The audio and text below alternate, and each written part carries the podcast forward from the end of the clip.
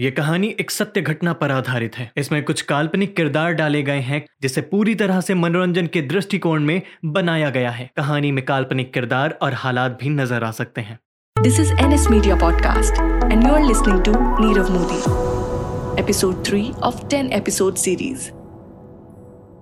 कहानी के पिछले एपिसोड में हम जान ही चुके हैं कि कैसे नीरव मोदी के दादा, केशवलाल मोदी के बाद नीरव के पिता दीपक मोदी ने उनका कारोबार संभाला।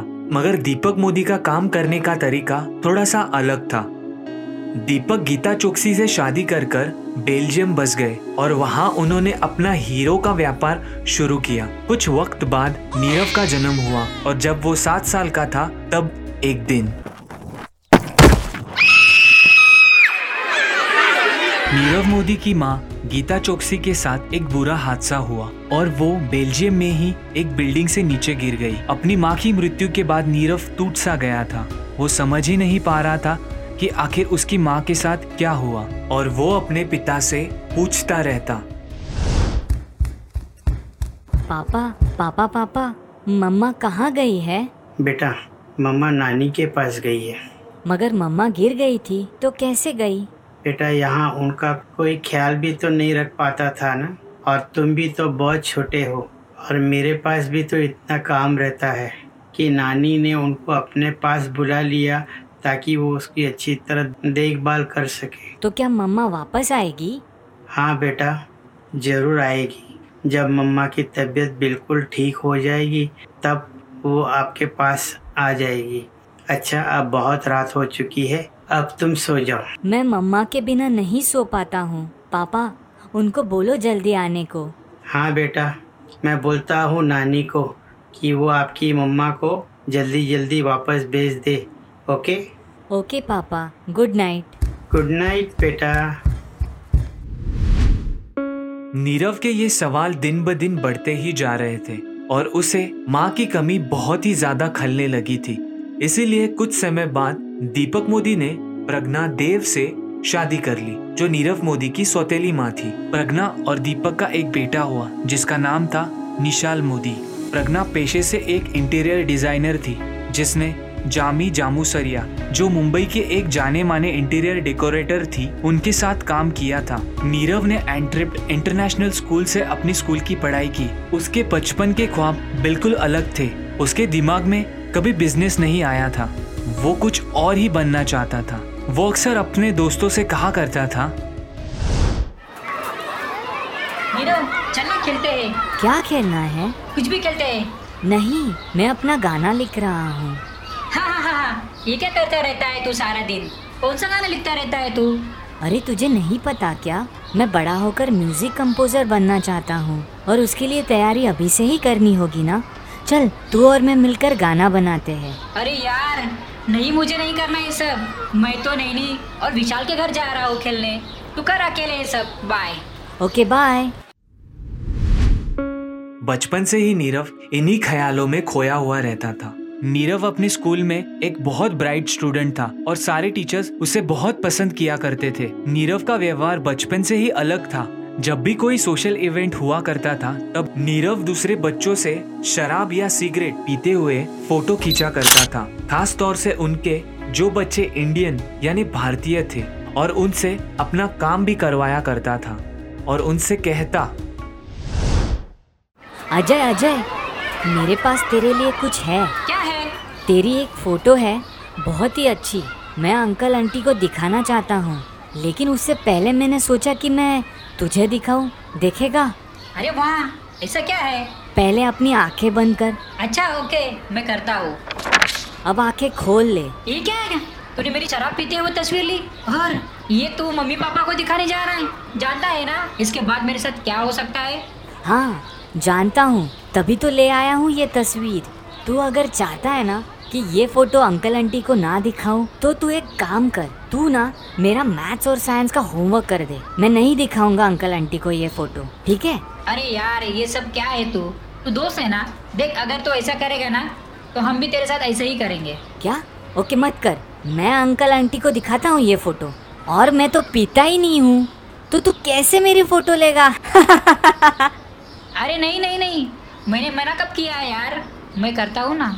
गुड। कल तक कर देना, ठीक है। इस तरह नीरव बच्चों को ब्लैकमेल करके उनसे अपना काम करवाया करता था। नीरव ना शराब का सेवन करता था और ना ही किसी और तरह का नशा वो करता था। वो हमेशा कहा करता था कि पैसा ही उसका ड्रग्स है और उसे सिर्फ़ पैसे का ही नशा है। बचपन से नीरव को दूसरों पर हावी होने और डोमिनेट करना पसंद था और बचपन से ही उसने ना किसी से ज़्यादा लगाव था और ना ही उसका कोई खास दोस्त था।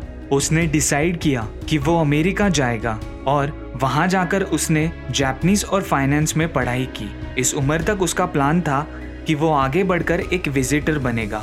मगर ज़िंदगी ने शायद उसके लिए कुछ और ही अलग ही डिसाइड करके रखा था। उसने वॉटसन स्कूल ऑफ़ बिज़नेस से पढ़ाई करनी शुरू की।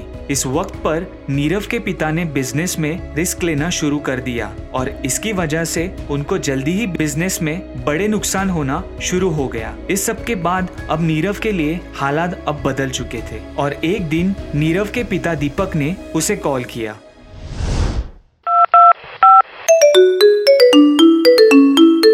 बेटा नीरव। जी पापा आ, कैसे हैं आप? मैं अच्छा हूँ बेटा। तुम कैसे हो? मैं भी अच्छा हूँ डैडी। बेटा तुम घर कब आ रहे हो? डैडी घर आने के बारे में मैंने अभी तक कुछ सोचा नहीं है। मैं अपना बिज़नेस यहीं शुरू करने के बारे में सोच रहा हूँ। बेटा मगर यहाँ तुम्हारी ज़रूरत है। तुम वापस आ जाओ यहाँ। क्यों? क्या हुआ? सब कुछ ठीक है ना पापा? नहीं बेटा बिज़नेस में बहुत ज़्यादा लॉस हो रहा है लगातार। मैं चाहता हूँ कि तुम अब सब कुछ संभालो। मैं देखता हूँ पापा। मैं क्या कर सकता हूँ? ठीक है बेटा। नीरव पर अब उसके पिता और परिवार की ओर से प्रेशर बढ़ने लगा था। सब उसे उसके पिता की उम्र और बिज़नेस का हाल देखकर घर वापस लौट आने की सलाह दे रहे थे और आखिरकार नीरव की एक ना चली और उसे घर वापस लौटकर आना ही पड़ा। आलम यहाँ तक पहुँच चुका था कि दीपक मोदी को एडगम में बना अपना बेहद खूबसूरत और अलीशान घर बेचना पड़ा। ये वही घर था जहाँ पर नीरव का बचपन बीता। उसी वक्त अपना प्लान बदल कर उन्होंने वापस भारत आकर अपने अंकल मेहुल चौकसी के साथ काम करना शुरू कर दिया। मेहुल चौकसी की बात करें तो उसका जन्म पाँच मई उन्नीस को हुआ था। मेहुल को उसके करीबी अपू के नाम से जानते थे।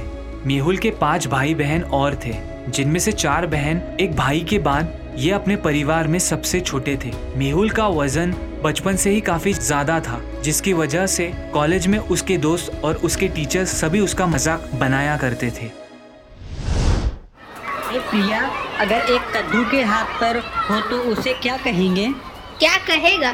मैं हूँ। सही कहा। अच्छा ये बताओ अगर कोई हाथी दो पैरों पे चलेगा तो उसे क्या कहेंगे? मैं हूँ। तुम लोग मेरा इतना मज़ाक क्यों उड़ाते हो? तो वज़न क्यों कम नहीं करता है रे?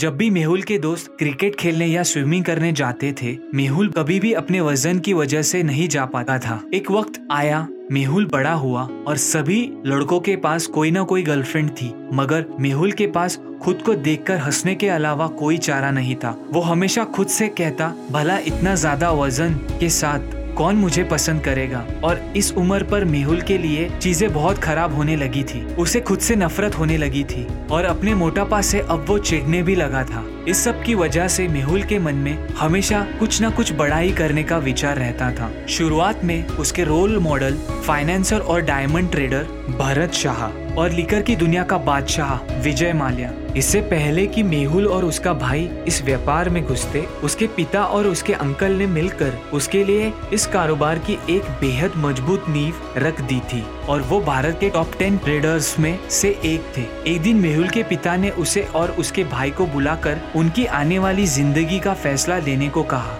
क्या था ये फैसला और कैसे मेहुल और नीरव की कहानी एक दूसरे से जुड़ी? ये हम सब जानेंगे हमारे अगले एपिसोड में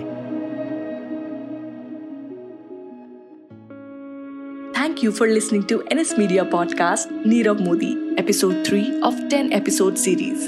A series written by Tusharika Sharma, narrated and sound designed by Mohinder Rathor.